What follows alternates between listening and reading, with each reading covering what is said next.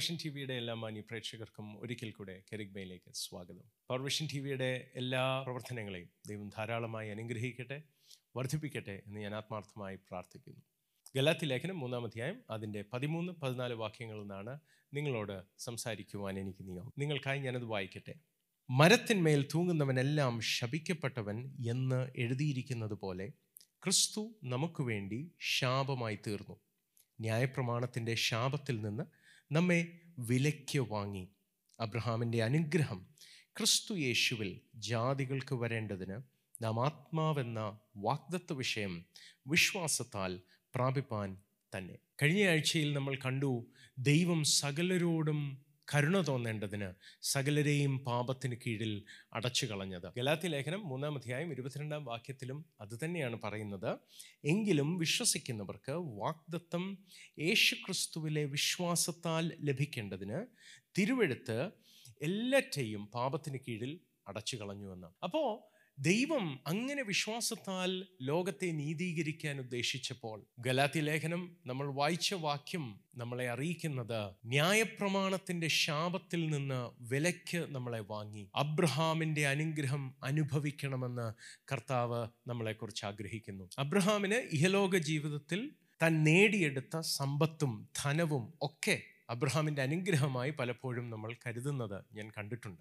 എന്നാൽ അതൊക്കെ അനുഗ്രഹത്തിൻ്റെ ഭാഗമാണെങ്കിലും അസലായി ദൈവം അബ്രഹാമിനെ അനുഗ്രഹിച്ച അനുഗ്രഹം, അബ്രഹാമിൻ്റെ അനുഗ്രഹമെന്ന് പൗലോസ് ഗലാത്യ ലേഖനത്തിൽ പറയുന്നതിനെ പറ്റി ഒരല്പനേരം ചിന്തിക്കാനാണ് ഇന്ന് എനിക്ക് സന്തോഷം. അത് ആരംഭിക്കുന്നതിന് മുമ്പ് ഒരു കോൺട്രാസ്റ്റ് നിങ്ങളുടെ മുമ്പിൽ കൊണ്ടുവരാൻ ഞാൻ ആഗ്രഹിക്കുന്നത്, പൗലോസ് അവിടെ പറയുന്നത് നമ്മളെ ആദാമി ശാപത്തിൽ നിന്ന് വീണ്ടെടുക്കാൻ എന്നല്ല പറയുന്നത്, ന്യായപ്രമാണത്തിൻ്റെ ശാപത്തിൽ നിന്ന് നമ്മളെ കർത്താവ് വിലയ്ക്ക് വാങ്ങി എന്നാണ് പറയുന്നത്. പക്ഷേ അനുഗ്രഹം, ന്യായപ്രമാണത്തിൻ്റെ അനുഗ്രഹം നമുക്ക് ലഭിക്കാൻ എന്നല്ല പറയുന്നത്. ശ്രദ്ധിച്ചേ, ന്യായപ്രമാണം അനുസരിക്കുന്നതിനും ലംഘിക്കുന്നതിനും അനുഗ്രഹവും ശാപവും ഉണ്ടായിരുന്നു. ആ ശാപത്തിൽ നിന്ന് യേശു നമ്മളെ വീണ്ടെടുത്തെങ്കിലും നമ്മളെ അനുഗ്രഹം അനുഭവിപ്പാൻ വിളിച്ചത് ന്യായപ്രമാണത്തിൻ്റെ അനുഗ്രഹം എന്നല്ല പറയുന്നത്.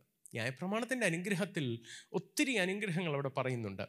എന്നാൽ പൗലോസ് പറയുന്നത് നമ്മളെ വിളിച്ചിരിക്കുന്നത് അബ്രഹാമിൻ്റെ അനുഗ്രഹം അനുഭവിപ്പാനാണ്. അബ്രഹാമിൻ്റെ അനുഗ്രഹം എന്ന് പറയുമ്പോൾ എന്താണ് തിരുവെടുത്ത് ഉദ്ദേശിക്കുന്നത്? അനുഗ്രഹങ്ങളെന്നല്ലോ പറയുന്നത്, അനുഗ്രഹം, സ്പെസിഫിക് ആയ the blessing of Abraham, not a blessing of Abraham.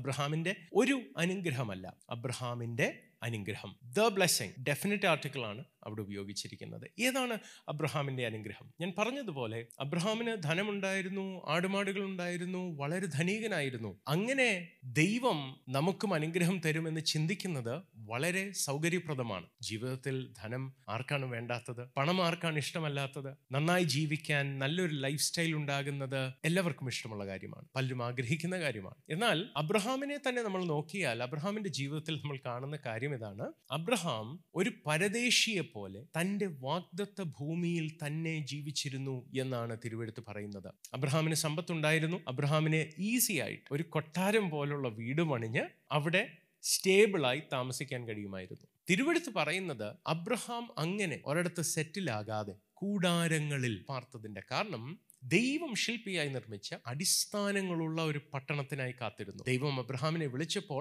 ഞാൻ കാണിപ്പാനിരിക്കുന്ന ദേശത്തേക്ക് എന്ന വിളിയായിരുന്നു തനിക്ക് ലഭിച്ചത്. നമ്മൾ പലപ്പോഴും അത് ഭൂമിയിലുള്ള കനാൻ ദേശം എന്ന് ചിന്തിക്കുമ്പോൾ തന്നെ ആ കനാനിൽ വന്ന് പാർത്ത അബ്രഹാം, തിരുവെഴുത്ത് പറയുന്നത്, വാഗ്ദത്ത ദേശത്ത് താൻ അന്യദേശത്തെന്ന പോലെ പാർത്തു, പരദേശിയായി പാർത്തു. നമ്മളുടെ പാട്ട് അങ്ങനെയല്ല പാടുന്നത്, അന്യദേശത്ത് പരദേശിയായി, വാഗ്ദത്ത ദേശത്ത് പരദേശിയായി നല്ല നമ്മൾ പാടുന്നത്. ഒരു വിദേശ രാജ്യത്ത് കടന്നു പോകാൻ അതിൻ്റെ വിസയുടെ ആപ്ലിക്കേഷൻ്റെ കാര്യങ്ങൾ ശരിയാക്കിക്കൊണ്ടിരിക്കുമ്പോൾ എനിക്ക് വേണ്ടി പ്രാർത്ഥിച്ചിട്ട് ഒരാൾ എന്നോട് പറഞ്ഞു, ആ ദേശത്തിൻ്റെ ഭൂപടം എടുത്തിട്ട് അതിൻ്റെ മുകളിൽ കയറി നിന്ന് പ്രാർത്ഥിക്കണമെന്ന്, അത് ക്ലെയിം ചെയ്യണമെന്ന്. ഞാൻ അത് ശരിയാണോ തെറ്റാണോ എന്ന് പറയാനല്ല പറയുന്നത്, ഞാൻ പറയാൻ വന്നത് ഭൂപടം വാങ്ങിച്ച് അതിൻ്റെ മുകളിൽ കയറി നിന്ന് ക്ലെയിം ചെയ്യേണ്ട.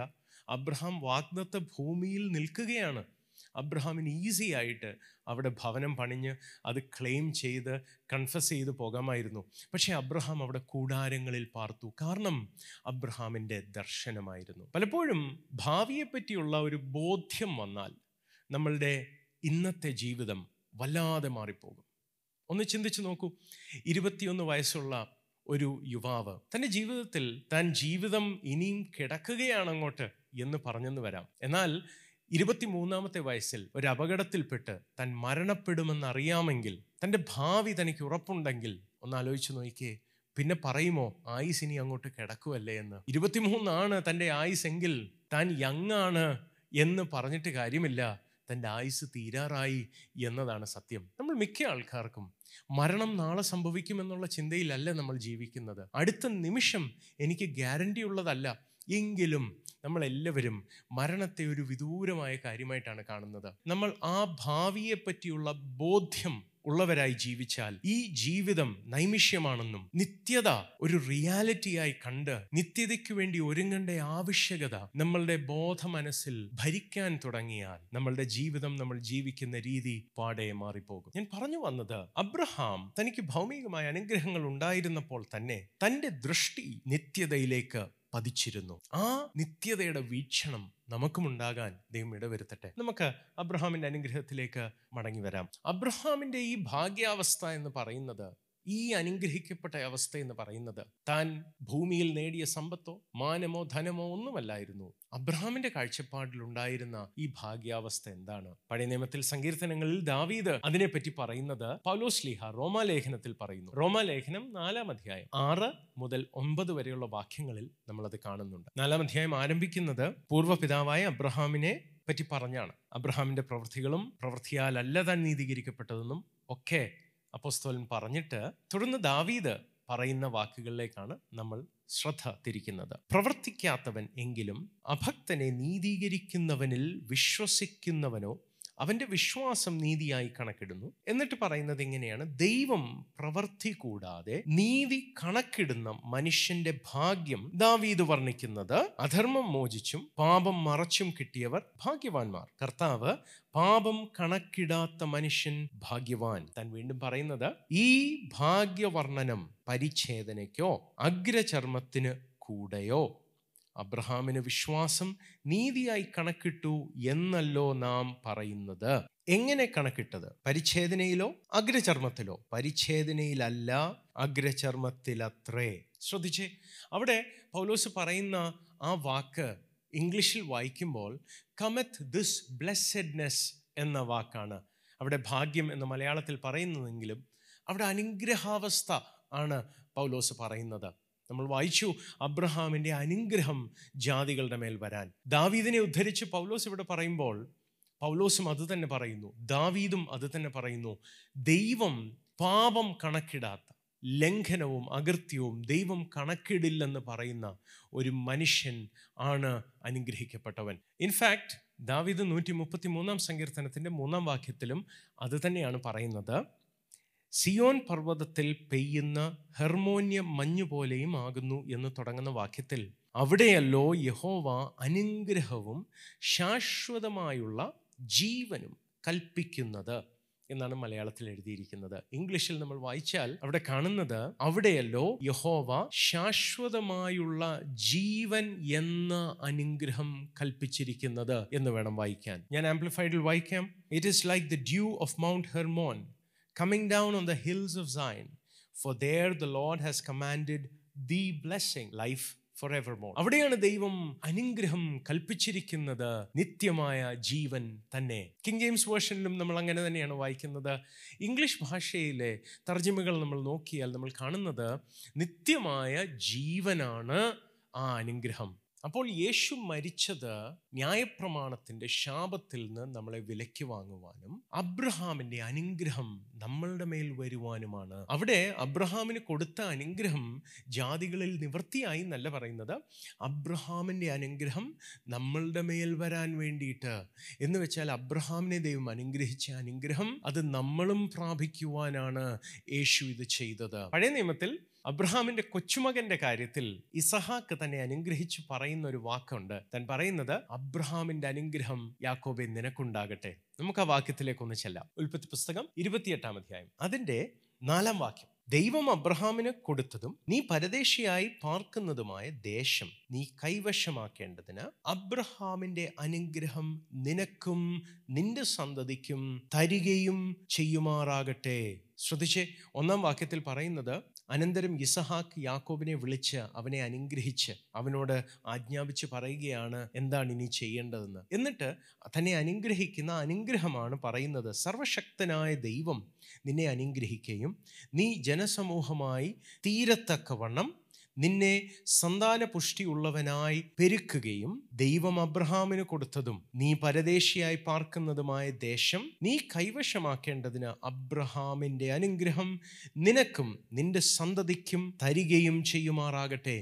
ശ്രദ്ധിച്ചേ, യിസ്ഹാക്ക് അബദ്ധത്തിൽ ഏശാവിന് കൊടുക്കേണ്ട അനുഗ്രഹം യാക്കോബിന് കൊടുത്തു. കണ്ണു കാണാഞ്ഞ യിസ്ഹാക്കിനെ കളിപ്പിച്ച് യാക്കോബ് അനുഗ്രഹം പ്രാപിച്ചു എന്നൊക്കെ നമ്മൾ പ്രസംഗിക്കാറുണ്ട്, പറയാറുണ്ട്. എനിക്ക് തോന്നുന്നത്, എൻ്റെ ഭാവനയിൽ റിബേക്കയ്ക്കും ഒരു തെറ്റിദ്ധാരണയുണ്ടായിരുന്നു. കാരണം ദൈവമുഖം അന്വേഷിച്ചപ്പോൾ ദൈവം റിബേക്കയോട് പറഞ്ഞു മൂത്തവൻ ഇളയവനെ സേവിക്കുമെന്ന്. അതുകൊണ്ട് റിബേക്കയ്ക്ക് യാക്കോബ് ഉയരണമെന്ന് ഒരാഗ്രഹം വരുന്നത് ന്യായമാണ്, ദൈവം പറഞ്ഞതാണത്. പക്ഷേ യിസ്ഹാക്ക് ഏശാവിനെ ഇഷ്ടപ്പെട്ടതുകൊണ്ടും യിസ്ഹാക്ക് ഏശാവിന് അനുഗ്രഹം കൊടുക്കും എന്ന് അറിഞ്ഞപ്പോൾ റിബേക്ക ആ വിഷയത്തിൽ ഒരൽപ്പം ട്വീക്കിംഗ് ചെയ്തു. ഏശാവിന് കിട്ടേണ്ട അനുഗ്രഹം യാക്കോബിന് വാങ്ങിക്കൊടുക്കാൻ വേണ്ടി റിബേക്ക അല്പ പണിപ്പെടുന്നു. നമുക്കറിയാവുന്ന കാര്യമാണ്. ഏശാവാണെന്ന് ചിന്തിച്ച് യാക്കോബിനെ യിസ്ഹാക്ക് അനുഗ്രഹിക്കുന്നു. 27-ാം അധ്യായത്തിൽ നമ്മളത് വായിക്കുന്നതാണ്. യിസ്ഹാക്ക് വെളിപ്പാടുള്ള മനുഷ്യനാണ്, ദൈവശബ്ദം കേൾക്കുന്നയാളാണ്. 26-ാം അധ്യായം 24-ാം വാക്യം പറയുന്നത് ദൈവം അവന് പ്രത്യക്ഷനായിട്ടുണ്ട്. അങ്ങനെ ദൈവശബ്ദം കേൾക്കുകയും ദൈവത്തെ അറിയുകയും ചെയ്യുന്ന യിസ്ഹാക്ക് ദൈവഹിതത്തിന് വിപരീതമായി ഒന്ന് ചെയ്യും എന്ന ഭയത്തിൽ റിബേക്കയാകട്ടെ യാക്കോബാകട്ടെ ചെയ്യുന്നത് ദൈവത്തിന് ഇഷ്ടമാകണമെന്നില്ല. നിങ്ങളൊന്ന് ആലോചിച്ച് നോക്കിയേ, റിബേക്ക യാക്കോബിന് അനുഗ്രഹം വാങ്ങിച്ചു കൊടുത്തു. ആ അനുഗ്രഹത്തിന്റെ ഭാഗമായി യാക്കോബിനോട് യിസ്ഹാക്ക് പറഞ്ഞ കാര്യമാണ് തൻ്റെ സഹോദരന്മാർ തന്നെ സേവിക്കുമെന്ന്. എന്നാൽ നിങ്ങളൊന്ന് ആലോചിച്ച് നോക്കൂ, തൻ്റെ ആയുഷ്കാലം ഒരിക്കലും ഏശാവ് തന്നെ സേവിച്ചില്ല. അല്ല, ഇസ്രായേൽ മക്കൾ മിസ്രൈമിൽ നിന്ന് പുറപ്പെട്ടു വരുമ്പോഴും ദൈവം അവരോട് പറയുന്നു, സെയിർ പർവ്വതം ഞാൻ ഏശാവിന് കൊടുത്തതാണ്, അത് നിങ്ങൾക്ക് തരികയില്ല, നിങ്ങൾ അതിനെതിരെ ആക്രമിക്കാൻ പാടില്ല. എന്ന് വെച്ചാൽ ദൈവം ഇസ്രായേലിന് സെയിർ പർവ്വതം കൊടുക്കയില്ല എന്ന് തീർത്ത് പറയുകയാണ്. എന്ന് വെച്ചാൽ ഏശാവിൻ്റെ മേൽ, ഏദോമ്യരുടെ മേൽ അങ്ങനെ ഭരിക്കുവാൻ ഇസ്രായേലിന് അനുവാദം ദൈവം കൊടുക്കുന്നില്ല.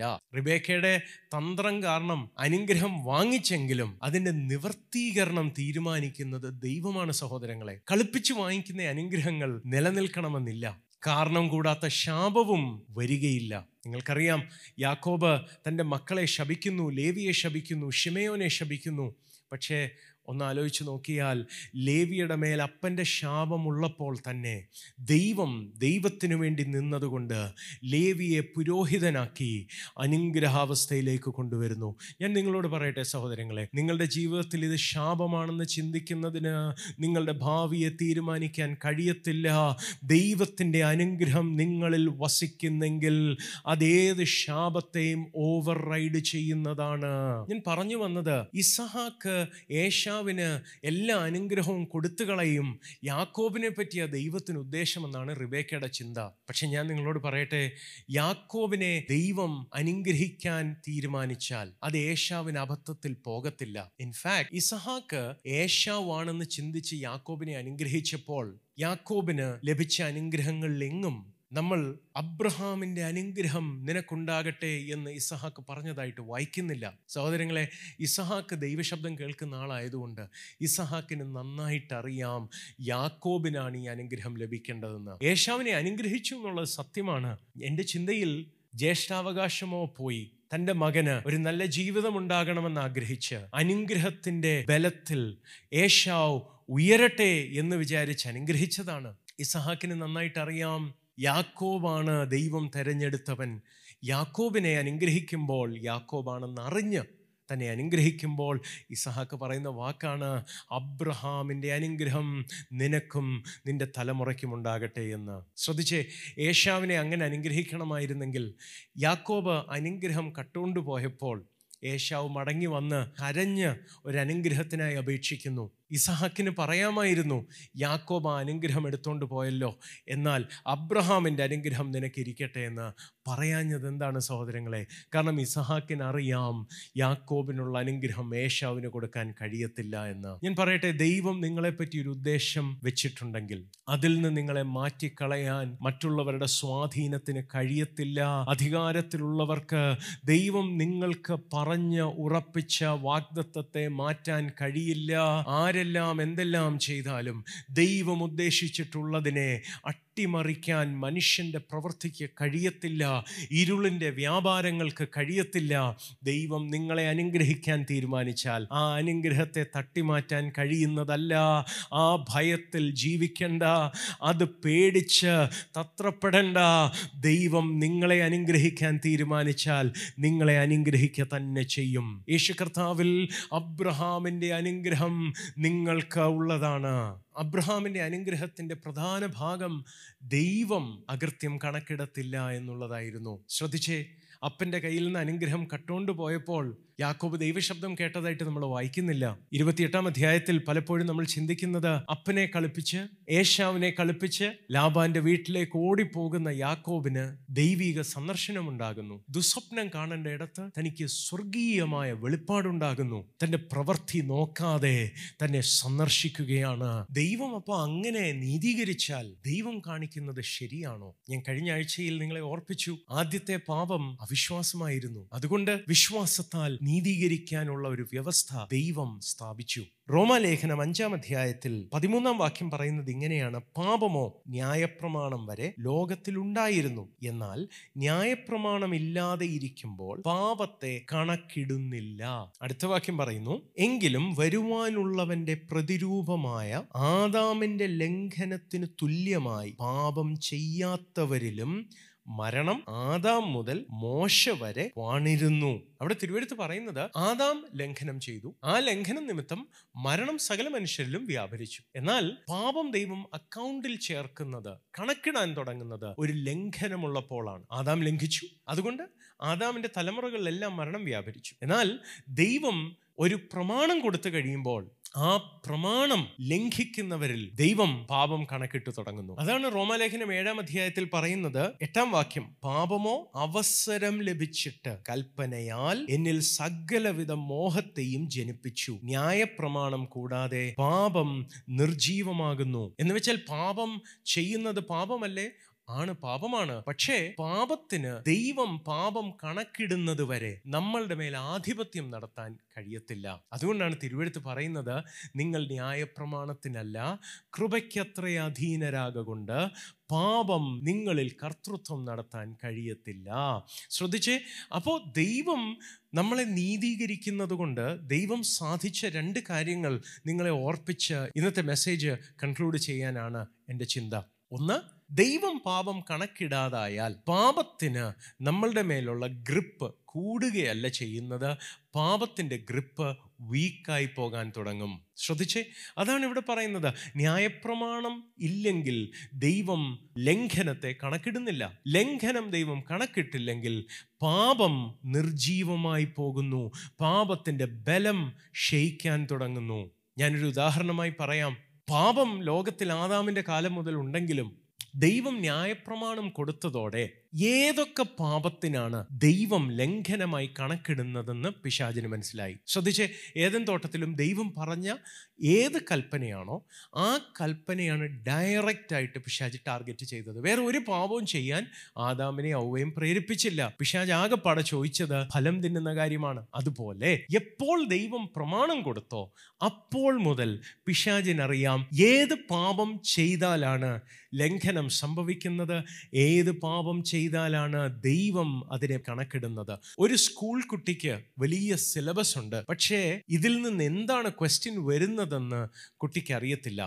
പക്ഷേ ക്വസ്റ്റ്യൻ പേപ്പർ ലീക്കാകുമ്പോൾ ആ കുട്ടിക്കറിയാം കൃത്യമായിട്ട് ഏതൊക്കെ ചോദ്യങ്ങൾ പഠിച്ചുകൊണ്ട് പോയാൽ പരീക്ഷയ്ക്ക് ഫുൾ മാർക്ക് കിട്ടുമെന്ന്. അതുപോലെ പാപം വളരെയധികം ലോകത്തിലുണ്ടെങ്കിലും ഏതൊക്കെ പാപം മനുഷ്യൻ ചെയ്താൽ അത് ലംഘനമാകുമെന്ന് പിശാചിന് മനസ്സിലായി. പക്ഷേ യേശു ക്രിസ്തുവിൽ സംഭവിച്ചത്, ദൈവം ഇനിയും പാപം കണക്കിടത്തില്ല എന്ന് ദൈവം പറയുമ്പോൾ ഇനി ഏത് ലംഘനം ചെയ്ത് മനുഷ്യനെ ദൈവത്തിൽ നിന്ന് അകറ്റാനൊക്കും എന്നത് ഒരു വലിയ ചോദ്യമായി മാറി. ഇതുകൊണ്ട് എന്താണ് സാധിക്കുന്നത്?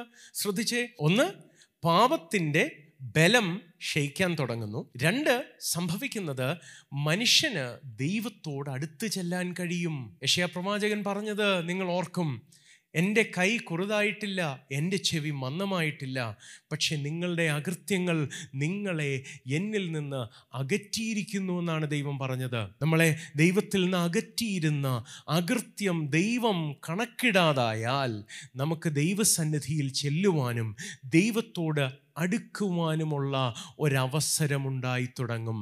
അതുകൊണ്ടുണ്ടാകുന്ന ഗുണം എന്താണെന്നോ, ദൈവത്തോട് നമ്മൾ അടുക്കും തോറും നമ്മുടെ ജീവിതത്തിൽ വിശുദ്ധി വർദ്ധിക്കാൻ തുടങ്ങും.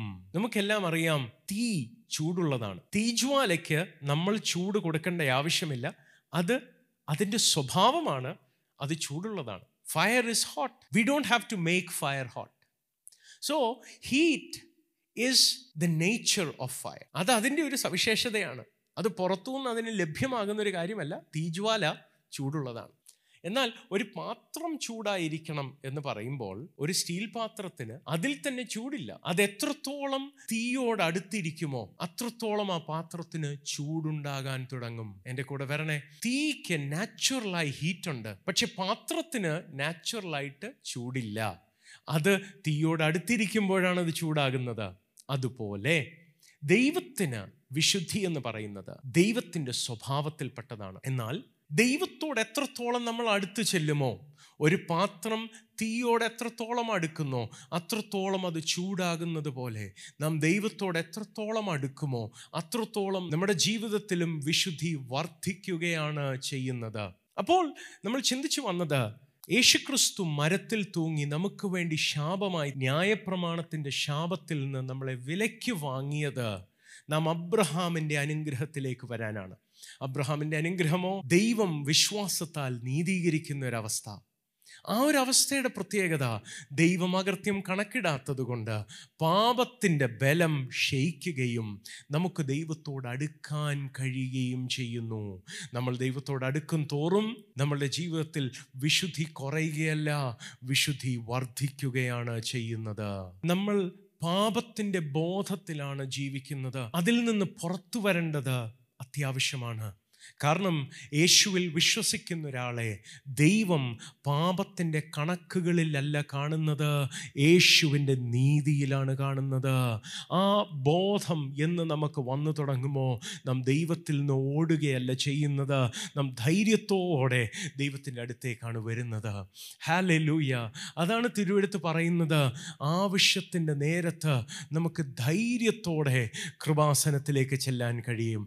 ഓ ഹല്ലേലൂയ. പഴയ നിയമത്തിൽ അങ്ങനെ ഒരാൾക്കും കഴിയാതിരിക്കുമ്പോൾ ഒരാവശ്യം വന്നതുകൊണ്ട് കൃപാസനത്തിലേക്ക് ചെല്ലാൻ കഴിയത്തില്ല.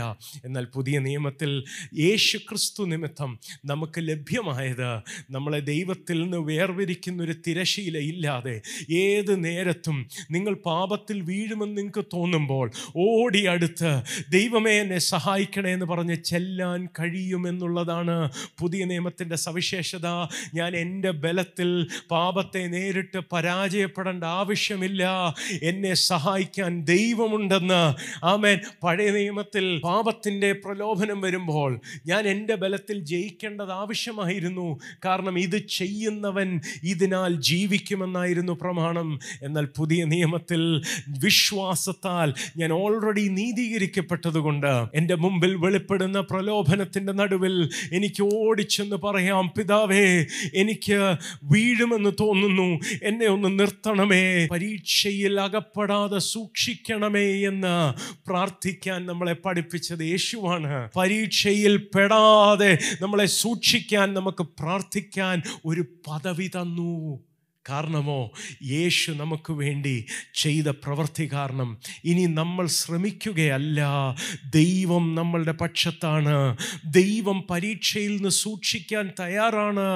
ദൈവം നമ്മളോട് കൂടെ നടന്ന് ആമേൻ പരീക്ഷയ്ക്ക് നമ്മളെ തോൽപ്പിക്കാൻ കഴിയാതെ, പിശാചിന് നിങ്ങളെ തകർക്കാൻ കഴിയാതെ, നിങ്ങളെ ജയോത്സവമായി എല്ലായ്പ്പോഴും നടത്താൻ ദൈവം നിങ്ങളുടെ കൂടെയുണ്ട്. അതാണ് സഹോദരങ്ങളെ അബ്രഹാമിൻ്റെ അനുഗ്രഹം നിങ്ങൾക്ക് വരുവാൻ യേശു നമ്മളെ പാപത്തിൽ നിന്നും ന്യായപ്രമാണത്തിൻ്റെ ശാപത്തിൽ നിന്നും വിലയ്ക്ക് വാങ്ങിയിരിക്കുന്നു. അതുകൊണ്ട് ഇന്ന് ഈ മെസ്സേജ് ഞാൻ ക്ലോസ് ചെയ്യുമ്പോൾ ഇടയ്ക്കിടെ പാപവുമായി സ്ട്രഗിൾ ചെയ്ത് ഞാനിനി സ്വർഗത്തിൽ പോകത്തില്ല എന്ന് ആശ പോലും നഷ്ടപ്പെട്ട് ധൈര്യമില്ലാതെ തോൽവി സമ്മതിച്ച് ജീവിക്കുന്ന ആരോടൊക്കെയോ ഞാൻ പറയട്ടെ, യേശു നിങ്ങളെ നീതീകരിക്കാൻ വില്ലിങ്ങാണ്. നിങ്ങൾ യേശുവിൽ വിശ്വസിക്കുമെങ്കിൽ യേശു നിങ്ങളെ നീതീകരിക്കുക മാത്രമല്ല, അതിൻ്റെ പരിണിതഫലമായി അവൻ നിങ്ങളെ രക്ഷിക്കുകയും നിങ്ങളുടെ മേൽ സ്വാധീനം ചെലുത്തുന്ന ലോകത്തിൻ്റെ ശക്തികളാകട്ടെ, ഇരുട്ടിൻ്റെ വ്യാപാരങ്ങളാകട്ടെ, അതിനൊന്നും നിങ്ങളെ ജയിക്കാൻ കഴിയാതെ ജയോത്സവമായ ഒരു ജീവിതത്തിൻ്റെ ഉടമയാക്കുവാൻ യേശുവിന് കഴിയും. യേശുവിന് അതിന് താല്പര്യമുണ്ട്. ഇന്ന് യേശുവിൽ നിങ്ങൾ വിശ്വസിക്കുമോ? നിങ്ങളുടെ പ്രവൃത്തിയിൽ ആയിരിക്കും നിങ്ങൾ ഇതുവരെ വിശ്വസിച്ചത്. ഞാനിത് ചെയ്യുന്നു, ഇത് ചെയ്യുന്നില്ല, ഞാനത് ചെയ്യാതിരിക്കുന്നു, ഇത് ഞാൻ ചെയ്യുന്നത് കൊണ്ട് ദൈവത്തിന് പ്രസാദം തോന്നുന്നു. എന്നാൽ ദൈവം പ്രസാദിക്കുന്നത് എന്താണെന്നോ? യേശുവിൽ വിശ്വസിക്കുന്നതാണ് ദൈവത്തിന് പ്രസാദമുള്ളത്. യേശുവിൽ വിശ്വസിക്കുന്നത് നിമിത്തം നിങ്ങളുടെ പ്രവൃത്തികൾ മാറാൻ തുടങ്ങും. ശ്രദ്ധിച്ചേ, ദൈവത്തെ അവിശ്വസിച്ചത് നിമിത്തം ആദാമിൻ്റെയും ഔവയുടെയും പ്രവൃത്തി മാറി. ദൈവം പറഞ്ഞത് അവർ ലംഘിച്ചു. അതുപോലെ തന്നെ യേശുവിൽ നിങ്ങൾ വിശ്വസിച്ച് തുടങ്ങുന്നതിൻ്റെ പരിണിത ഫലമായി ദൈവം പറയുന്നതെല്ലാം ചെയ്യാനുള്ള കൃപ ദൈവത്തിൽ നിന്ന് വ്യാപരിക്കാൻ തുടങ്ങും. പാപത്തിന് നിങ്ങളെ ജയിക്കാൻ കഴിയാതാകാൻ തുടങ്ങും. ഹല്ലേലൂയ! ആ ഒരവസ്ഥയിലേക്ക് നിങ്ങൾക്ക് വരണമോ? എന്നോട് കൂടെ പ്രാർത്ഥിക്കാമോ? പറയാമോ, യേശുവേ എന്നെ കൂടെ രക്ഷിക്കണമേ, ഞാൻ അങ്ങയിൽ വിശ്വസിക്കുന്നത് കൊണ്ട് അങ്ങനെ നീതീകരിക്കുമല്ലോ, അങ്ങനെ എൻ്റെ പാപങ്ങൾ കണക്കെടുത്തില്ലല്ലോ. ഒന്ന് ധൈര്യത്തോടെ ദൈവത്തിൻ്റെ അടുത്ത് വന്നേ, എന്നിട്ടൊന്ന് പറഞ്ഞേ, യേശുവേ അതെനിക്കൂടെ വേണം, അബ്രഹാമിൻ്റെ അനുഗ്രഹം എനിക്കൂടെ വേണം, എനിക്ക് അങ്ങയിൽ വിശ്വസിക്കണം, എന്നെയും കൂടെ രക്ഷിക്കണമേ എന്ന് പറയാമോ? കണ്ണുകളടയ്ക്കാം, പ്രാർത്ഥിക്കാം.